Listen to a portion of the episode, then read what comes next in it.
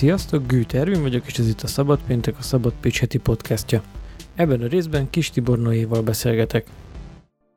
Kis Tibor Noé inkább focistának készült, és nem írónak, de személyes története mégis erre a pályára terelte. Egyetemi éveit Pécsen töltötte, majd visszatért szülővárosába Budapestre, de 2009 végén visszaköltözött, és azóta is itt él. Ebben az időszakban jelent meg az Inkognitó című regénye, így nem csoda, hogy pécsi íróként vonult be a köztudatba. Évekig az Irodalmi Diszkó című programsorozatot is szervezte, ennek is köszönhető, hogy a kortárs magyar irodalom szinte minden képviselője megfordult a városban. Második regényét, ami Aludnot kellene címe jelent meg, az Inkognitóhoz hasonlóan jól fogadta a közönség és a kritika is. A harmadik regényének megjelenését a koronavírus miatt elhalasztották. Az évek során több szakmai irodalmi elismerésben is részesült, legutóbb néhány hete pedig a hazai Attila irodalmi díjat ítélték neki. Erről is beszélgettünk. Mit jelent számodra ez a díj? Hát nagyon sokféleképpen, sok, sok, sokféleképpen lehet neki örülni, ezt tudom mondani. Egyrészt, egyrészt azért, mert a, a zsűri tagjait, az, az zsűri tagjait nagyon tisztelem, hazai Attilának a a munkásságát is tisztelem, és szeretem, és nagyon érdekesnek tartom. Tehát már maga, maga a díj, díj szeret, tehát a díjat kiosztók, vagy, vagy a díjról döntők, a díj, akiről a díjat elnevezték, tehát a személyes, személyesen mindenkit, mindenkihez van valami fajta, van valami fajta hát tisztelek mindenkit közülük, és nagyon jól esik, hogy, hogy, hogy megkaptam ezt a díjat, ugye emiatt főleg. Hát az is, az is fontos szerintem, és azt is nagyon, nagyon lényegesnek tartom, hogy ugye ez teljesen egy magán, magán, magán alapítású díj, tehát hogy itt, itt abba lehet reménykedni, vagyis az azt lehet gondolni, és szerintem úgy is van, hogy hát a, a zsűri az egy, egy, szakmai döntést hoz, ami, aminek lehet örülni.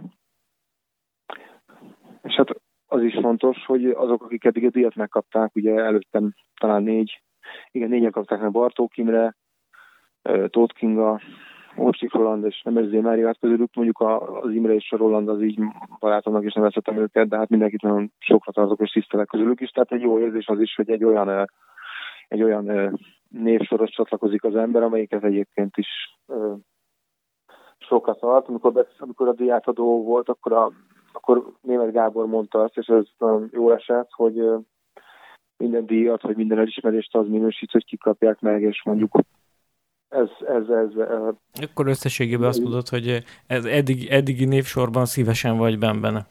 Abszolút, abszolút. Jó. Ki, az a, ki az, akinek a dicsérete, most ilyen kicsit így ilyen általánosságban így a díjakról, meg az elismerésekről kérdeznek, hogy ki az, akinek a dicsérete, vagy a kritikája megérint, ki az, akire hallgatsz, és miért? Hú, ez jó kérdés. Nagyon sok embert tudnék felsorolni. Tehát igazából az a szerencsém, hogy bár én teljesen kívülről kerültem az irodalomba, tehát a családi származásom, meg, a, meg azt, hogy futballoztam, meg egyéb, egyéb dolgokkal töltöttem a kamaszkoromat, ami egyáltalán nem volt egy irodalmi pálya, és nem is nézett ki annak. Amikor, amikor erre a pályára kerültem, akkor hogy az inkognitót kezdtem el amikor a 2000-es évek végén, közepén 2005 körül, és talán 2006 körül volt az, hogy először megmutattam embereknek, barátoknak, akik, akik ugye hát az egyetemi évek alatt megismertem, bár szociológiára jártam, de megismertem magyar szakos, lehetek magyar szakos barátaim, és közülük mondjuk elsőként azt hiszem a Gazdag József és a Szolad Dávidnak ki lehet így mondjuk emelni, akik, akik nagyon sokat ö, tettek azért, hogy, hogy elindultam ezen a irodalmi pályán, a Jóskával a barátságunk, és hát az ő irodalmi munkássága volt, ami nagyon meghatározó volt, Dávid pedig az inkognitót szerkesztette, és neki hihetetlenül, hihetetlenül jó, jó, tehát ővel hihetetlenül jó volt dolgozni, nagyon sokat tanultam abban a munkában, amit együtt végeztünk. Ugyanezt mondhatom el a mostani szerkesztőmre, a magvetőre, a Szegő, Szegő Jancsira, akivel ugyancsak ilyen baráti viszonyba kerültünk. Ő, ő volt talán az első fiatalabb író voltam, akit ő vitt a kiadóhoz, mikor oda került. Tehát így ez is kicsit így megpecsételi a barátságunkat.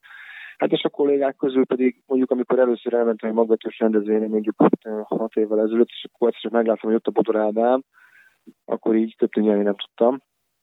És ilyen nevetséges jelenet volt, hogy így valahogy bemutatkoztam neki, vagy hát így megkértem a Jancsit, hogy legalább, vagy tudom én, várcsak vele pár szót. És hát utólag tudom, hogy ő, ő is dicsért a valami maga módján azt mondta, hogy nagyon jól tud írni ez az ember, tehát őtől, őtől lett jól esett, és hát a kollégám közül is van nagyon sok olyan kollégám, vagy, vagy barátom, akik, akikkel hát különböző szinten, de azért, azért, azért, azért azért tudunk beszélni. Uh, kimondottan irodalomról, tehát a Bartókim és a Réka, már, már egy Réka, hogy ők házas pár, velük szoktam sokat dumálni ilyen dolgokról, már legalábbis az irodalmi a munkáról, tehát a, az írásról, és hát, hát vannak még más, de a Tóth Benedek, akik szerintem sokan ismernek, ugyanúgy a Tom Pandrával szoktam írásról beszélgetni. És hogy néz ki egy ilyen beszélgetés? Tehát szerintem kevés olvasunk, mozog, vagy hallgatunk mozog ilyen körökbe, hogy hogy ültök le az irodalomról beszélgetni? Tehát ti konkrétan ilyen technikákat beszéltek meg, vagy, vagy mi, mi, mi, mi zajlik egy ilyen beszélgetés során? Nagyon érdekes. Most azt hiszem a Szóra Elinát talán mondtam, hogy nem akartam őt kihagyni, de persze én mondhatnám még a német Gábor, aki ugyancsak egy nagyon nagy példaképpen. Ő ráadásul benne van a zsűriben, ő is, már hogy benne volt ebben, tehát a, ebben a hazajött, hogy a díj zsűriben benne van. Hát a, a beszélgetések sokszor egészen prózaiak, tehát mondjuk konkrétan arról szólnak, hogy mikor van időnk írni, de hogy ezen eltudszorunk egy, mit tudom én, egy tíz percet, hogy akkor tudom, meg ennyi munka, annyi munka, mert hát ugye pénzt keresni azt az ember nem feltétlenül az irodalomból keres, vagy hát ahol egy teljes egzisztenciát azért nem olyan könnyű felépíteni. Hát egy kicsit panaszkodunk erre, és akkor mindig a, mondjuk a módszereinket, hogy hogy lehet jól hogy lehet jól elvonulni, mi segít az elvonulásban. Az elvonulásra azt értem, hogy a munkának koncentrálni.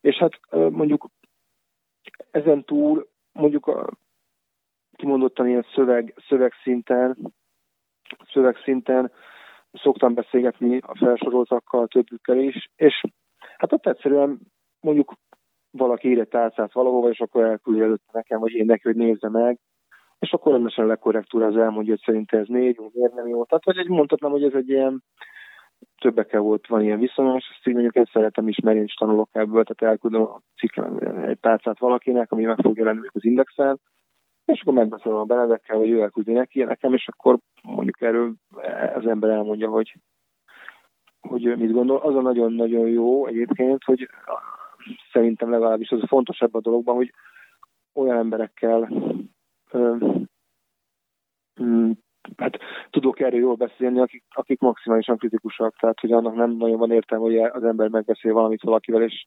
azt mondja, hogy igen, ilyen fantasztikus, olyan fantasztikus vagy, minden, amit csinálsz, mert az, az nekem mindig gyanús. Nekem abból, abból, abból, abból nem, nem, nem azt, hogy nem tanulok, de hát végül is akkor minek, tehát oké, okay, szerintem nyilván igyekszem a legjobbra, de az jó, hogy csak kapok konstruktív kritikát, sőt, én ezt kimondottam, így igényelem is. Uh-huh.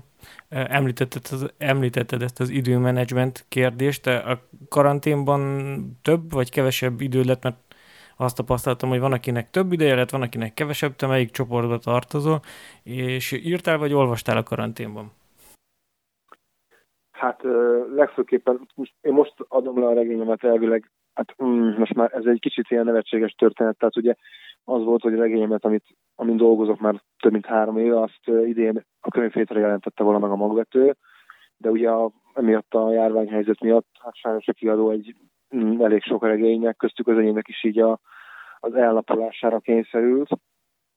Tehát volt egy ilyen eléggé fix és, és, és merev vagy nem merev, hanem nagyon ilyen szoros határidő sorozat, hogy hogyan kell ezt, ezt a verziót leadni, megnézik a szerkesztők, még egyszer én megnézem, stb. És hát azzal, hogy jött a karantén, és meg jött, jött a, a, a járvány, emiatt ugye egy kicsit ez kitolódott, tehát megbeszéltük, hogy leadjuk nagyobb időben, de hát azért nincs az, hogy most egy bizonyos napon le kell adni, mert különben nem lesz könyvfetik könyv. Tehát, hogy ebben kicsit így csúszik, és ez mondjuk, mondjuk annyiból jó, hogy több idő van megcsinálni a könyvet. Annyiból meg talán nem, hogy néha már úgy érzem, hogy már túlzottan, tehát nagyon rá, rá, rá, rá, mentem, és rá is megyek, és rá is pörgök, és rá is, ö, ö, tehát hogy egy kicsit most már érzem azt, azt a pontot, hogy ideje, ideje elengedni, és, és ö, leadni. Most ezt azért mondtam, ilyen hosszan, mert gyakorlatilag a karantén alatt én ezt csináltam. Tehát, hogy ö, munka mellett én ezt csináltam, nagyon sok utikönyvet olvasgattam különböző munkák miatt, mert írtam mellette tárcákat, és volt egy, egy, egy felkérés, vagy antológia, vagy egy indiános antológia, amihez újraolvastam egy-két könyvet, tehát hogy így, így, így ez az útleírások sorozatból már nem is tudom, főleg ilyen amazonasi, amazonasi, amazonasi történeteket olvastam a Givaro, ha jól mondom, Givaro indiánokról több szerző is foglalkozott velük szerencsére, mert izgalmas egy, izgalmas téma. Hát azt hiszem, hogy, hogy inkább, tehát nekem most inkább ez, a, ez, a, ez az időszak ez inkább arról szólt, hogy ezt a, ezt a könyvet leadom, és őszintén szóval nem is nagyon vettem észre, hogy, hogy tehát nem nagyon tudtam erre így reflektálni most, hogy akkor karantén vagy nem, annyi, hogy nem, nem, az a, sajnos úgy nem olyan bátran ment el az ember mondjuk sportolni, biciklizni, konkrétan nem is lehetett ugye egy ideig elmenni mondjuk az erdőbe, vagy a különböző ilyen futóhelyekre. Tehát, hogy egy kicsit ilyen bezárságként éltem meg, bár nagyon sokat vagyok egyedül, sokat dolgozok itthon, de azért bezárságként éltem meg. Tehát volt egy ilyen extra, egy extra nyomasztás volt ebben. De mivel mondom, hogy annyira ezzel kellett foglalkoznom, igazából nem, nem, nem volt ilyen volt, hogy most mit csináljak. Akkor nem várható az, hogy a, nem tudom, a jövődben, jövőben ez így megjelenik majd valahogy az irodalmadban, maga a karantén élmény? Hát most ha ironizálnék, azt mondanék, azt mondanám, hogy a az, a transzmenűségről szóló inkognitó, meg, a, meg az alunot kellene, ami a második regényem, ahol pedig egy ilyen tanya, tanya, tanyavilágban élő, teljesen a rendszerváltás mondjuk ilyen áldozatának tekinthető férfi társaság, férfi közösség, tehát ilyen munkások, alsó osztálybeli figurák, sőt, tehát teljesen társadalom perifériára szoruló figurák. Tehát valamilyen módon az ember azt hogy örökké egy kicsit ilyen karanténba él, tehát nekem ez nem igazán, hogy, hogy, egy, hogy van egy kicsit egy ilyen akár a témáimban, akár az életemben egy kicsit egy ilyen társadalom mellett, mellett élés, vagy próbálok csatlakozni hozzá, de hát nagyon sokszor nem sikerül. De hát ezt én megszoktam. Talán az irodalom egy jó, az irodalom egy jó, most bocsáss meg, az irodalom egy jó módszer arra, hogy ezt szomorosítani, tehát tudok mondani dolgokat úgy, hogy azt azért a, a mondjuk az inkognitó esetén nekem mindig az volt a legnagyobb pozitív élmény, amikor olyan emberek dicsérték, és olyan emberek mondták, hogy nekik sokat jelentett a könyv, akiknek semmi közük az egész trans tematikához, egyszerűen csak valami fajta, valami fajta identitás problémájukat, vagy identitásukkal kapcsolatos kérdéseket, az arról való érzéseket, az azzal való foglalkozást látták meg ebben a könyvben, tehát hogy ilyen általánosabb élményt tudott adni a konkrét témán. Uh-huh. Most uh, nyilván visszolvastam pár régebbi interjúdat, uh, amik megjelentek, nem tudom, négy-öt évvel ezelőtt, és Pécset egy ilyen befogadó városnak élted meg, meg hogy éled meg, vagy akkoriban annak élted meg. Mióta laksz Pécsen, és ez alatt az idő alatt, amióta Pécsen élsz, változott így a városról a véleményed? Hát egyszer laktam egyetemistaként 5 évet, 2004 és 2000, de ne, ne, 97 és 2003 körül között nagyjából, hát inkább 6 Aztán visszamentem Budapestre, mert onnan származom, de aztán valahogy Pécsi egyetemi évek után Budapest egészen ilyen másnak tűnt, mint addig, tehát nagyon sok lett. Úgyhogy 2000, a napját is tudom, 2009. december 4-e óta élek Pécsen, tehát azóta, azóta tart ez a második Pécsi tartózkodásom, tehát most már 10 éve. Az, hogy változott-e, hát én azt hiszem, hogy most nyilván ez konkrétan erre a, a befogadás, meg az emberek, meg erre gondolok, mert, mert ez téma mostanában. Hát nézd, én azt gondolom, erről nekem elég határozott véleményem van, tehát és talán kis, de ezért is választottam Pécset az egyetemi éveknek az emlékei és tapasztalatai alapján, hogy azt gondolom, hogy egy olyan városban, ahol az emberek ismerik egymást, ott sokkal könnyebben megvalósul az, hogy különböző gondolkodású és különböző ö, életvilágban lévő emberek keverednek egymással, és, és emiatt talán nagyobb egymás iránt is bennük a bizalom, vagy az elfogadás is. Tehát én nekem, nekem így így Pécsen ez, ez egy visszatérő élményem volt, hogy, hogy ö, olyan emberekkel lehet találkozni nagyon sokszor, akivel más gondolkodunk, hogy más nézeteink vannak, de hogy ebből nem nagyon szokott probléma lenni, mert valahogy egy ilyen kölcsönös ilyen, ilyen valami olyasmit érzek az emberekben, hogy nagyjából azért tudjuk, hogy ki micsoda, mit csinál, milyen, és akkor az fölülírja ezeket az egyébként sokszor címkeként ránk ragasztott hát ilyen hát címkéket, amik szerintem nem, nem, a, legjobb, nem, nem a legszerencsésebbek senki számára sem. Tehát, hogy talán úgy mondanám egyszerűen, hogy ö, azzal, hogy az ember egy ilyen méretű és egy ilyen, ilyen hangulatú városban él, ezzel minden nap lehetősége van arra, hogy ma címkéket lássam a különböző múlsfél embereket, és azok sokkal összetettebbek és bonyolultabbak, és én szerintem izgalmasabbak is, mint mondjuk ezek a címkék, amiket egymásra aggatunk. Ezen a héten lett volna így egy emberjogi fesztivál, és szombaton pedig egy Pride, ami most végül csak virtuális, virtuális térben valósul meg. Te felvonulnál-e, mondanál beszédet, hogyha felkérnek egy ilyen rendezvényen? Ugye attól függ, hogy milyen rendezvény, de most nagyon, hogy is mondjam, én már megnyitottam a Budapest Pride-ot egyébként egyszer 2016-ban, igen, 2016-ban, de ez nem a Pride felvonulás volt, nem, nem ott beszéltem, hanem egy, egy hivatalos megnyitó beszédet mondtam, ami ráadásul nem csak tehát akár LMBTQ ideológia, vagy LMBTQ ö, ö, emberi jogi ö, self, ö, hát ilyen gyakorlatokat is kritizált. Tehát, hogy abban a beszédben is kicsit inkább arra helyeztem a hangsúlyt, amiről máskor is így szoktam beszélni, hogy hogy a, a címkéken keresztül nem függ, ugye erre is beszéltem, címkéken keresztül nem függ egymást megérteni, és, és hogy ez az egész társadalom ilyen kölcsönös, ilyen társadalmi csoportok ilyen kölcsönös ilyen sértettségbe élnek, és valahol mindenki a saját sértettségét tartja a legfontosabbnak. Nyilván LMBTQ emberek ellen könnyebb, könnyebb indulatokat fölkorbácsolni, politikai, politikai szereplők ezt meg is teszik. Tehát ez, ezek szerintem egy kicsit, ezeken nem nagyon van csodálkozni való.